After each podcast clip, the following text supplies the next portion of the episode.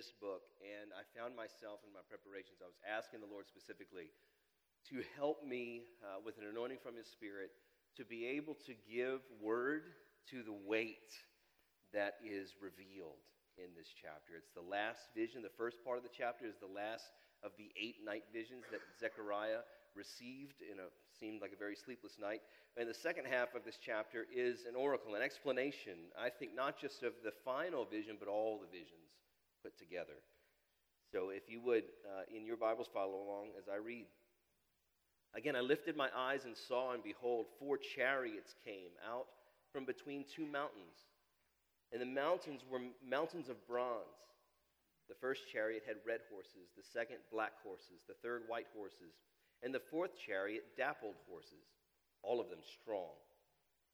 Then I answered and said to the angel who talked with me, What are these, my Lord? The angel answered and said to me, These are going out to the four winds of heaven after presenting themselves before the Lord of all the earth. The chariot with the black horses goes toward the north country. The white ones go after them, and the dappled ones go toward the south country. When the ho- strong horses came out, they were impatient to go and patrol the earth.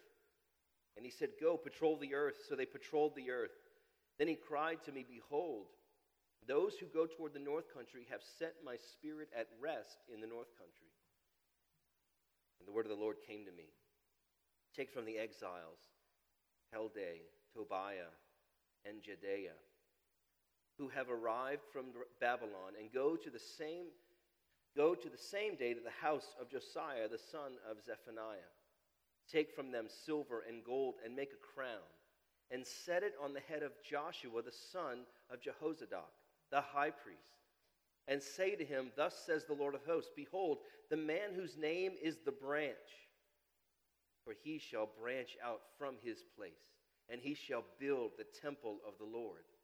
It, shall, it is he who shall build the temple of the Lord and shall bear royal honor and shall sit and rule on his throne. And there shall be a priest on his throne, and the council of peace shall be between them both.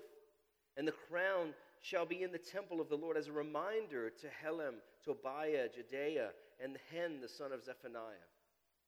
And those who are far off shall come and help build the temple of the Lord. And you shall know that the Lord of hosts has sent me to you and this shall come to pass if you diligently obey the voice of the Lord your God. Lord, we ask for understanding. Holy Spirit, we ask that you would communicate and illuminate and give us understanding. Jesus' name we pray. Amen. You know, we don't we don't think about life under a monarchy in our country. And really, over the course of this, uh, the 20th century, monarchies really went by the wayside, especially after World War I. And I don't know if you uh, follow pop news a little bit, but this week, Prince Harry and his wife Meghan have uh, resigned their royal duties, which means they're leaving the royal family. And their desire is to become financially independent from the royal family. So we all think, why on earth are you doing that? You got all the money that you ever would ever want. What is going on? And when they've asked, they want to this. Uh, they want to show that the royal family, family can be progressive and it doesn't have to be uh, known by the, the, the rigidity and the routine and the high expectations for that authority. But ultimately, what Harry and Meghan are doing is bringing to the royal family what culture has been doing for a long time, for a couple generations at least. Culture, Western culture, is typically saying we need to get out from authority because authority is oppressive to us. And when we get out of that authority, we'll be finally free to express ourselves. Harry and Meghan are doing that in a context of a royal family in England. But we know that the royal family is more of a figurehead thing. There's still authority, but it's not quite like it was. After World War I, the Habsburg Empire went away, the Ottoman Empire went away. All of these kings, sultans, czars, kaisers, all of them, we stopped hearing about them. Stopped reading about them in history books and we follow along. But in this context, when, when God is speaking to his people, they long for a king. They long for somebody because they, they want a king because they know their national identity depends on that king. Really, it was threefold it depended on the prophet, the priest, and the king. But during the exile, the priests and the kings went away. Prophets, you had Ezekiel that was still prophesying during the exile. But you have two very important positions of authority and, and national identity that are gone. They're wiped away. And so, Israel, when they hear, remember chapter 4, when Zerubbabel is crowned, they're thinking, this is great. A king is going to be crowned for us to give us our identity back. But something interesting is happening with God in all of these visions and what He's revealing. He's telling them, look, all of these things that are symbols they were looking at as their national identity. The temple being there was that made them who they were as a nation. And when the temple is destroyed by Nebuchadnezzar, they lost their identity. And God is systematically rebuilding their identity not in those symbols, not in the temple or the king or the priest, even though he's saying they still have roles, because all of that is coming to point to one person. All of the symbols point to the Messiah that would come, the new divine king, the branch, the one that would be the king forever. Know, interestingly, when, when Zerubbabel is crowned in chapter 4 of Zechariah that we looked at, Israel never had a king on this earth again. Even during the time when Jesus walked the earth, you had the, the Herod dynasty that was ruling. Herod wasn't a Jew. He was just given permission by the Romans to rule over that. So they longed. That's why people were following Jesus saying, You're the king? All right, let's get an army. I got swords. We got like three spears over there. Let's do this. Jesus said, That's not the kingdom I'm building. And we look at this, this last vision tells us of the type of kingdom and the one who would come. And the, the oracle describes the kingdom that will now be built. It's a spiritual kingdom, it's not a kingdom for this earth. And listen, every one of us, believer, we, we are longing for that kingship. If we're unbelievers, we're longing for that kingship too. Because we think, we're told by growing up, we can be anything we want, we can do anything we want, we're the ultimate authority over our lives. And so we start making decisions, but ultimately we recognize that doesn't satisfy us, it doesn't fulfill us. Because we're made to be under the authority of another. So in our relationships, there's a lot of tension when that authority gets all weirded out. But ultimately, we're made to be under the authority of Jesus, our King. And there's a restlessness that goes on in us when we're, when we're not submitted to Him, when we're trying to rule ourselves and He's coming in. Well, we don't want His rule, but then He works on our hearts in a particular way to where we give ourselves to Him. We, we trust Him in faith. And then we place ourselves under His authority. And what happens? The King that is crowned here is crowned over our hearts and gives us new life, resurrection life that we're able to experience and affect and touch. Everything about our lives is different. Not easy, but different because of his glory. If you look at that main point in your notes of this, this sermon, the night visions given to Zechariah point to a new divine king that will wear a new crown and build a new temple. The hope of God's people is now in a future Messiah who will collect his people and establish them in his kingdom forever. This was a huge hope sowing uh, display through Zechariah to the people. They're like, all right, we have hope now. But that same hope is sown in us when we recognize Jesus. When, I, when you are rightly enthroned over my heart, life is good. My relationship with you is good. I experience your glory, your presence, your love. I experience those things. I don't have to, I don't have that restlessness anymore. I can be satisfied and still in your presence. And we have hope.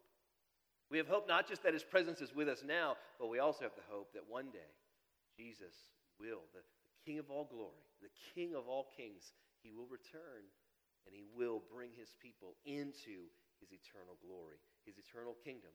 In the first uh, part of this chapter, the first paragraph, I think we see with the, this chariots and horses that are going out, I think we see a kingdom advancement described.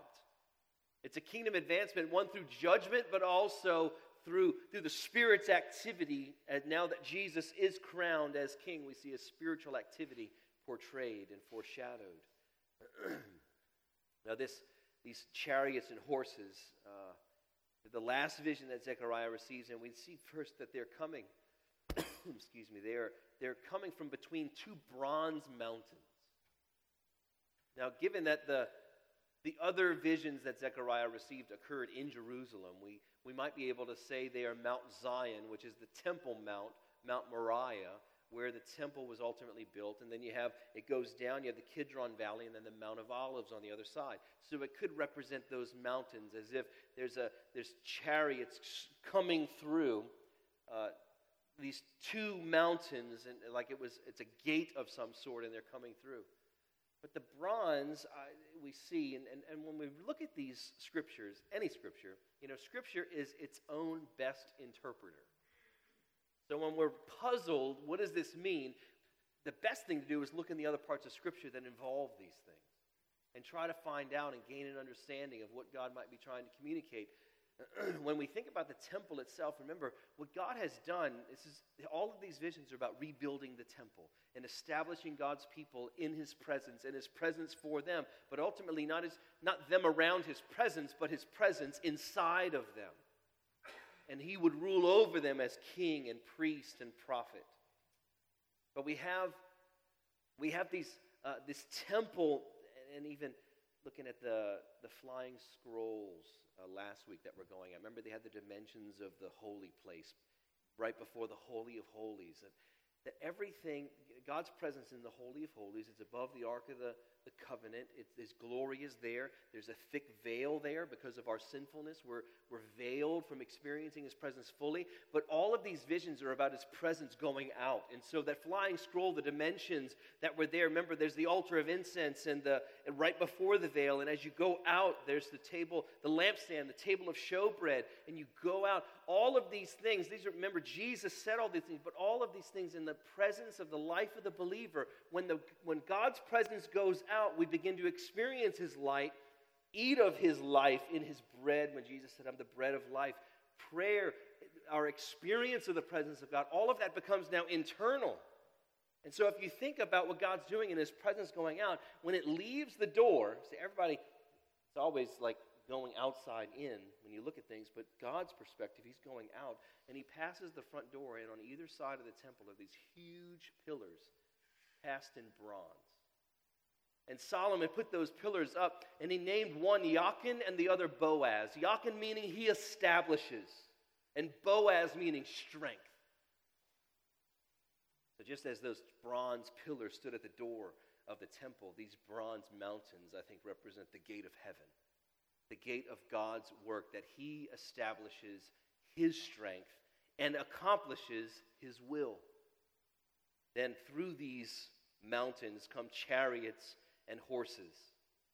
Four chariots led by different colored horses. It's a reminder, remember, they had the horses from chapter 1 that were uh, patrolling the earth. There's the presence of the chariots and the horses is a kingdom matter. These are, these are God's stormtroopers. Now, stormtroopers, I don't know if you're like me. I watch Star Wars. I, am a big Star Wars fan, but every time I see the stormtroopers, I, re, I just think, y'all are dumb.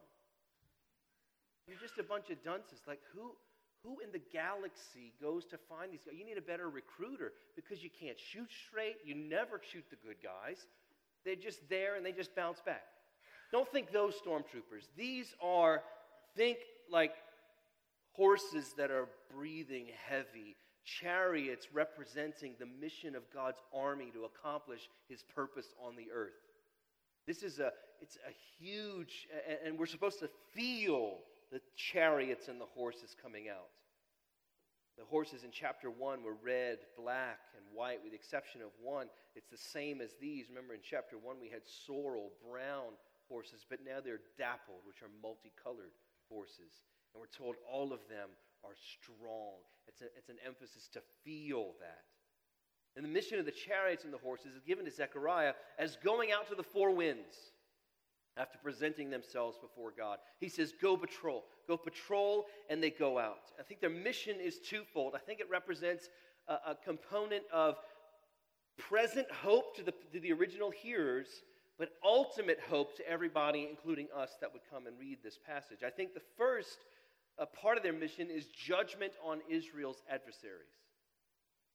And I think the second part is about the conviction, the activity of God's Spirit to bring about light and understanding of the King of Kings. So there, let me explain the first one. A straight reading of this text tells us that the black horses went north and the white horses followed. So we're thinking, okay, they followed north. We're told then that the dappled horses go south. There's no east and west. I think this would have communicated a hope to Israel because north represented Babylon, represented Assyria. The ones Assyria came and conquered Israel and Samaria uh, about a, a, little over 100 years before then Babylon comes in and they they destroy Judah, which is the southern kingdom of God's people. So I think it represents ultimately God will judge those nation, nations who have, have come and ravaged. And the south was always Egypt. Egypt was always fickle. Most of the time, they were looking to use Israel for their own gain. All the way back from the time that they were slaves in Egypt, the south represented the, the Egypt and the on and off again weird relationships. Sometimes they were friendly, but ultimately Pharaoh Necho killed one of the last kings of Judah. So they were always looking, and God is communicating, and that the horses, we can look also in Romans, uh, not Romans, Revelation 6, the horses are, are these same colored horses, one of them not dappled but pale, bring the seven seals, the first four of the seven seals that the angel opens up. So they're bringing judgment. It's helpful, uh, uh, judgment on, on God's, on the adversaries of God's people. Now, just a, a, a point for us to recognize, even you know, this side of the cross. It's helpful for us to, to know that God will not let evil and wickedness have the last word.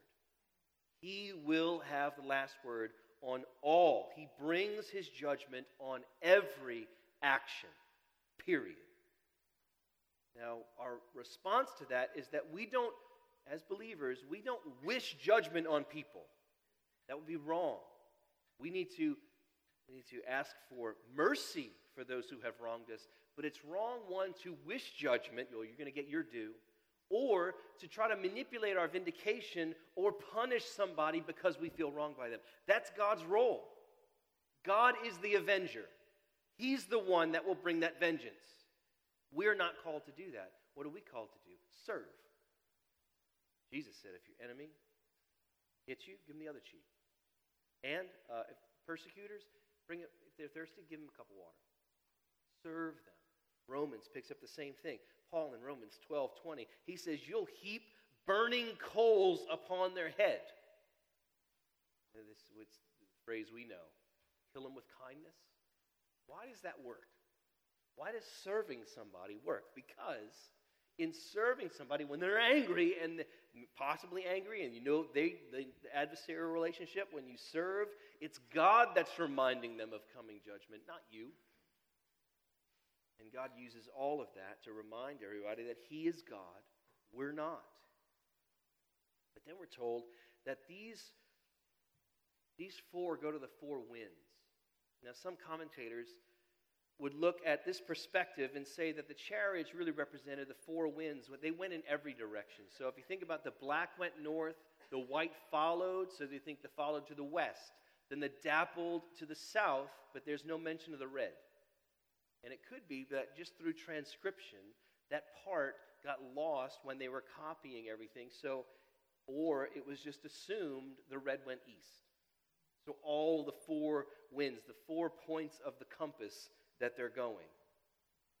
The absence of the, the direction of the red uh, would, not, would not cause, uh,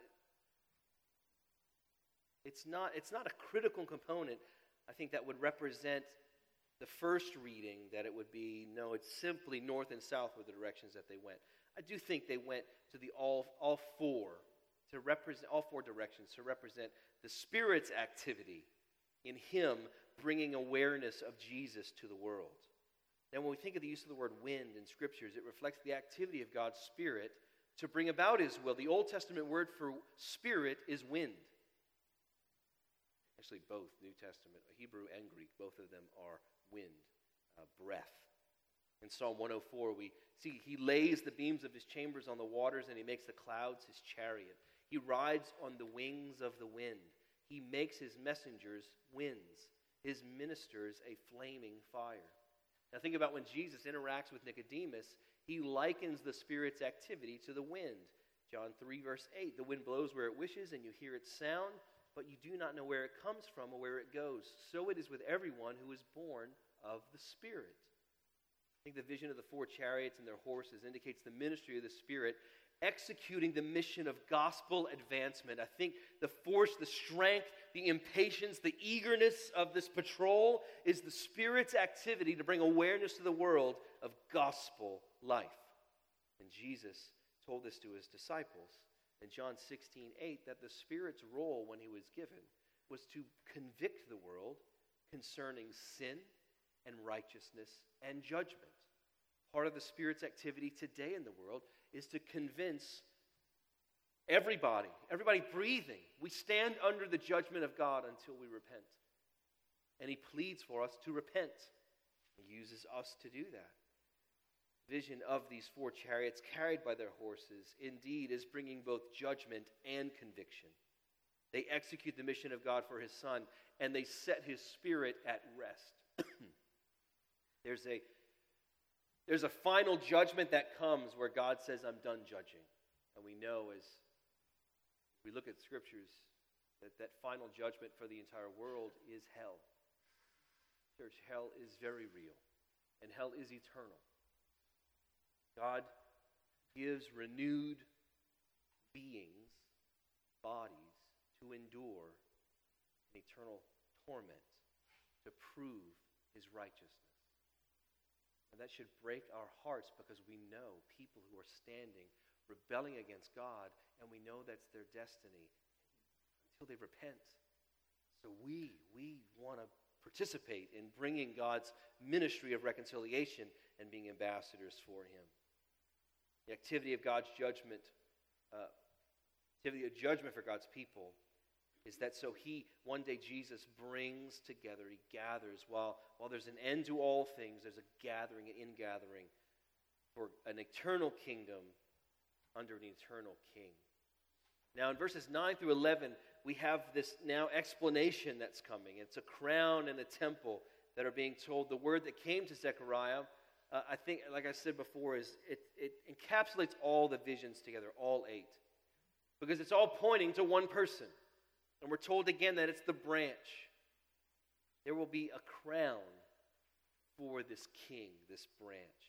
Three distinct things I think we see that stand out about the crown. One is that it's taken from exiles. These guys who are listed, Heldai, Tobiah, and Jedaiah, they had just returned. Maybe they led a group of people. Maybe they just came uh, of themselves. They have come back from Babylon and they're there with the returned exiles to try to rebuild and restore what God is doing.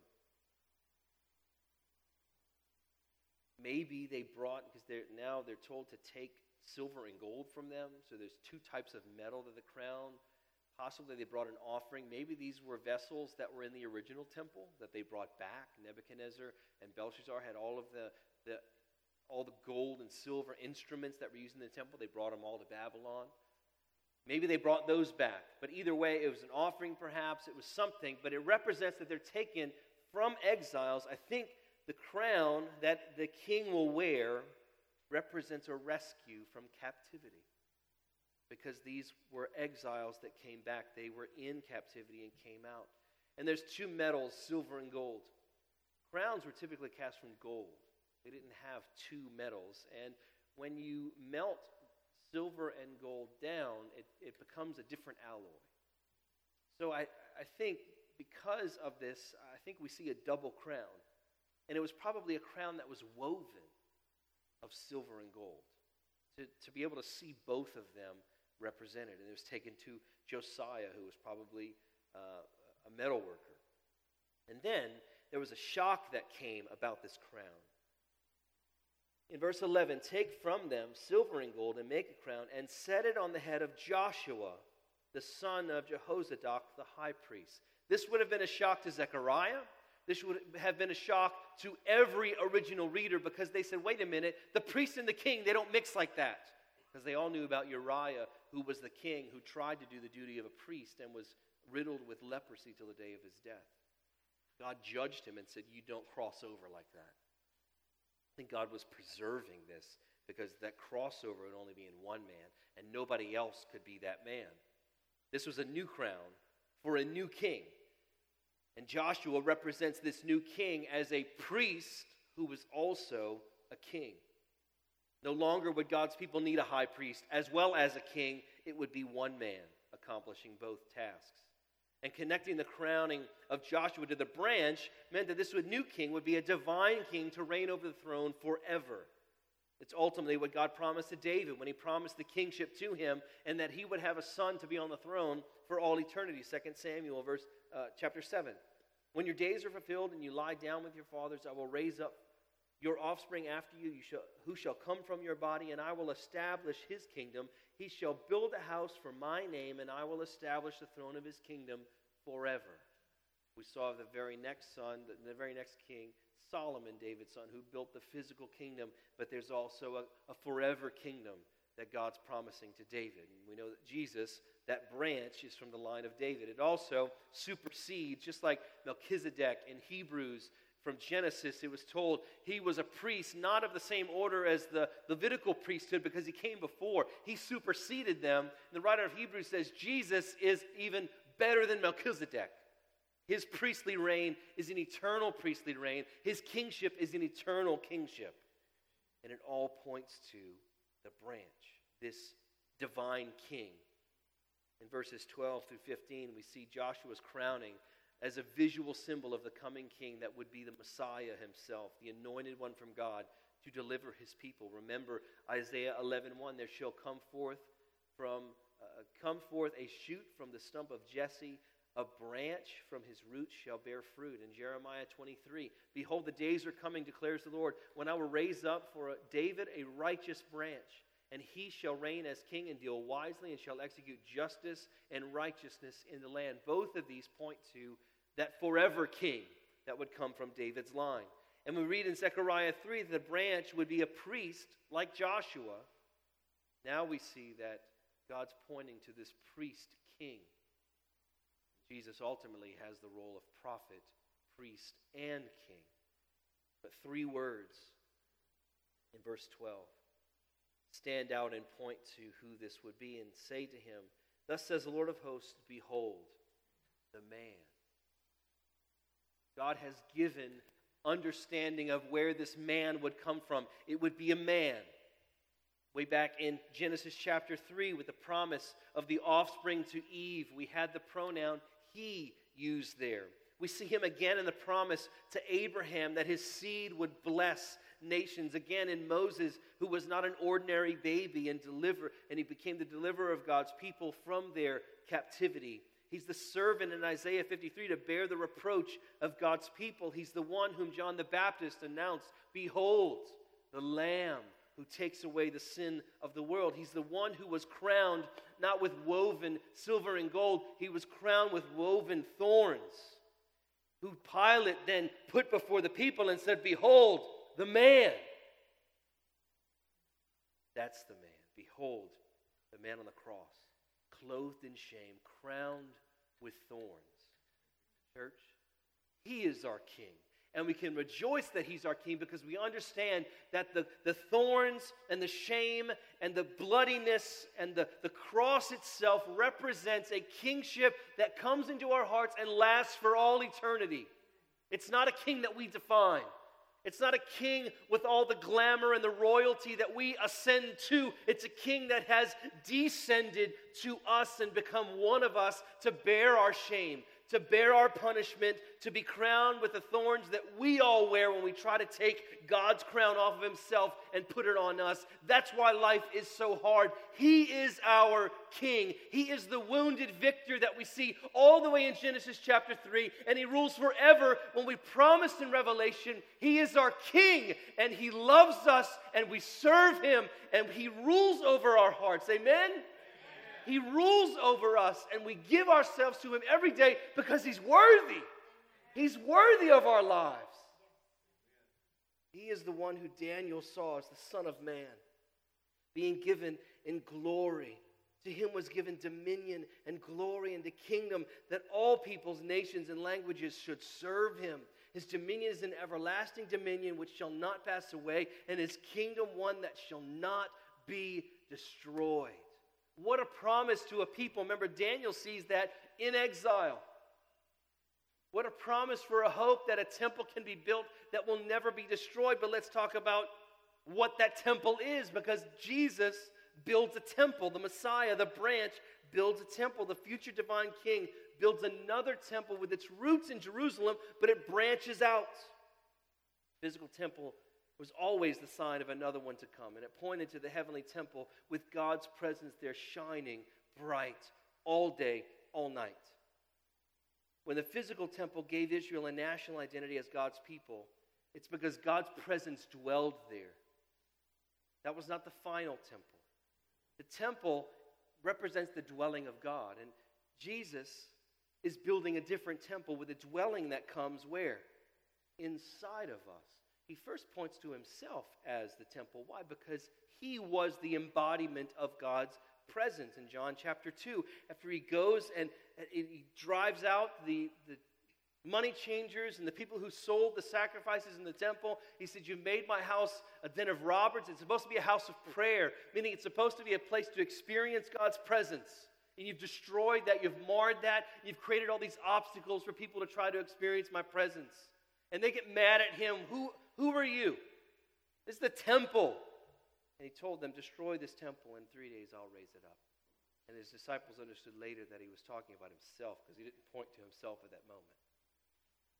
He will raise that temple because he sends his spirit inside of everyone who believes him. Ephesians 1, we're told by the, the, the Apostle Paul, we were sealed with the promised Holy Spirit upon the day of our salvation. And 2 Corinthians 3 tells them, Do you not know that you are God's temple and God's Spirit dwells in you? If anyone destroys God's temple, God will destroy him, for God's temple is holy, and you are that temple. 1 Peter 2 You yourselves, like living stones, are being built up as a spiritual house to be a holy priesthood, to offer spiritual sacrifices acceptable to God through Jesus Christ. We are his temple. So when Jesus is that temple, and we, we celebrate this in communion, when he breaks the bread and has everybody eat, we are all collected together as the body of Christ. We are collected together as the temple of God. No longer do we, oh, oh, what? Do you imagine what Old Testament believers would, when they look at our lives, like, are you kidding me? You get God's presence in you? We had to go to it all the time. We have his presence in us. When we put these things together with the promise in Zechariah, the mission of the Messiah is to go out from Jerusalem and to affect the world in every direction. Remember, Jesus promises uh, when his spirit does come upon his disciples, he said, You'll be my witnesses. And he gives them the location, geography, start in Jerusalem and branch out to the entire world. Jesus is going, building a dwelling in the hearts of his people. Once Jesus' work of redemption was accomplished through his life, death, and resurrection, he is now king. He's crowned as king to reign forever in the hearts of his people. And our response to him is Here I am, Lord. Send me. Obedience. That's what those last couple verses are talking about. Or, or sorry, verse 15. Those who are far off shall come and help build the temple of the Lord. You shall know the Lord host has sent me to you if you diligently obey the voice of the Lord your God. Jesus is building a new temple and he is gathering nations to build that temple. Is that uh, Revelation 7, we read, After this I looked, and behold, a great multitude that no one could number from every nation, every nation from all tribes and peoples and languages, standing before the throne and before the Lamb, clothed in white robes with palm branches in their hands. God's glory, I think this, this is what the dappled horses represent. The multicolored horses, Remember, you've got uh, black and white as sin and righteousness, and red as the work of God judging us, uh, judging Jesus so he doesn't judge us. And you had the sorrel horses in chapter 1 that's go out. It's the message of Jesus' death on the cross, a brown horse representing the cross, but now we have dappled, multicolored. The activity of God's Spirit going and gathering all the nations, all the multicolored people that are going to be in heaven with Him, singing the praises of the Lamb alongside of us. That's why we live obeying the, the Great Commission of Jesus. Our obedience is required for two reasons. One, we shine with Jesus' life and love as we become more like him every day. Uh, it's the, the big word sanctification. Sanctification is becoming more and more like Jesus every day in our actual lives. That's required because once we experience that, we experience God's love and life by becoming more like Jesus. But then, twofold, we are also reflections of that glory walking around. So it's not just one Messiah that's walking around, we are then pictures of that Messiah, reflections of that Messiah all over the world. That's, that's the Spirit's four winds. We are His ministers. We are those that are beset aflame. Just saw, I think this past week, marked the anniversary of Jim Elliot and his uh, four friends that died in 1959 in Ecuador, trying to bring the gospel to a, a, a tribe that the government didn't even want to communicate with because they were afraid of their lives. And Jim Elliot said, he, he quoted Psalm 104 in his devotion. And he said, You make your ministers flames of fire.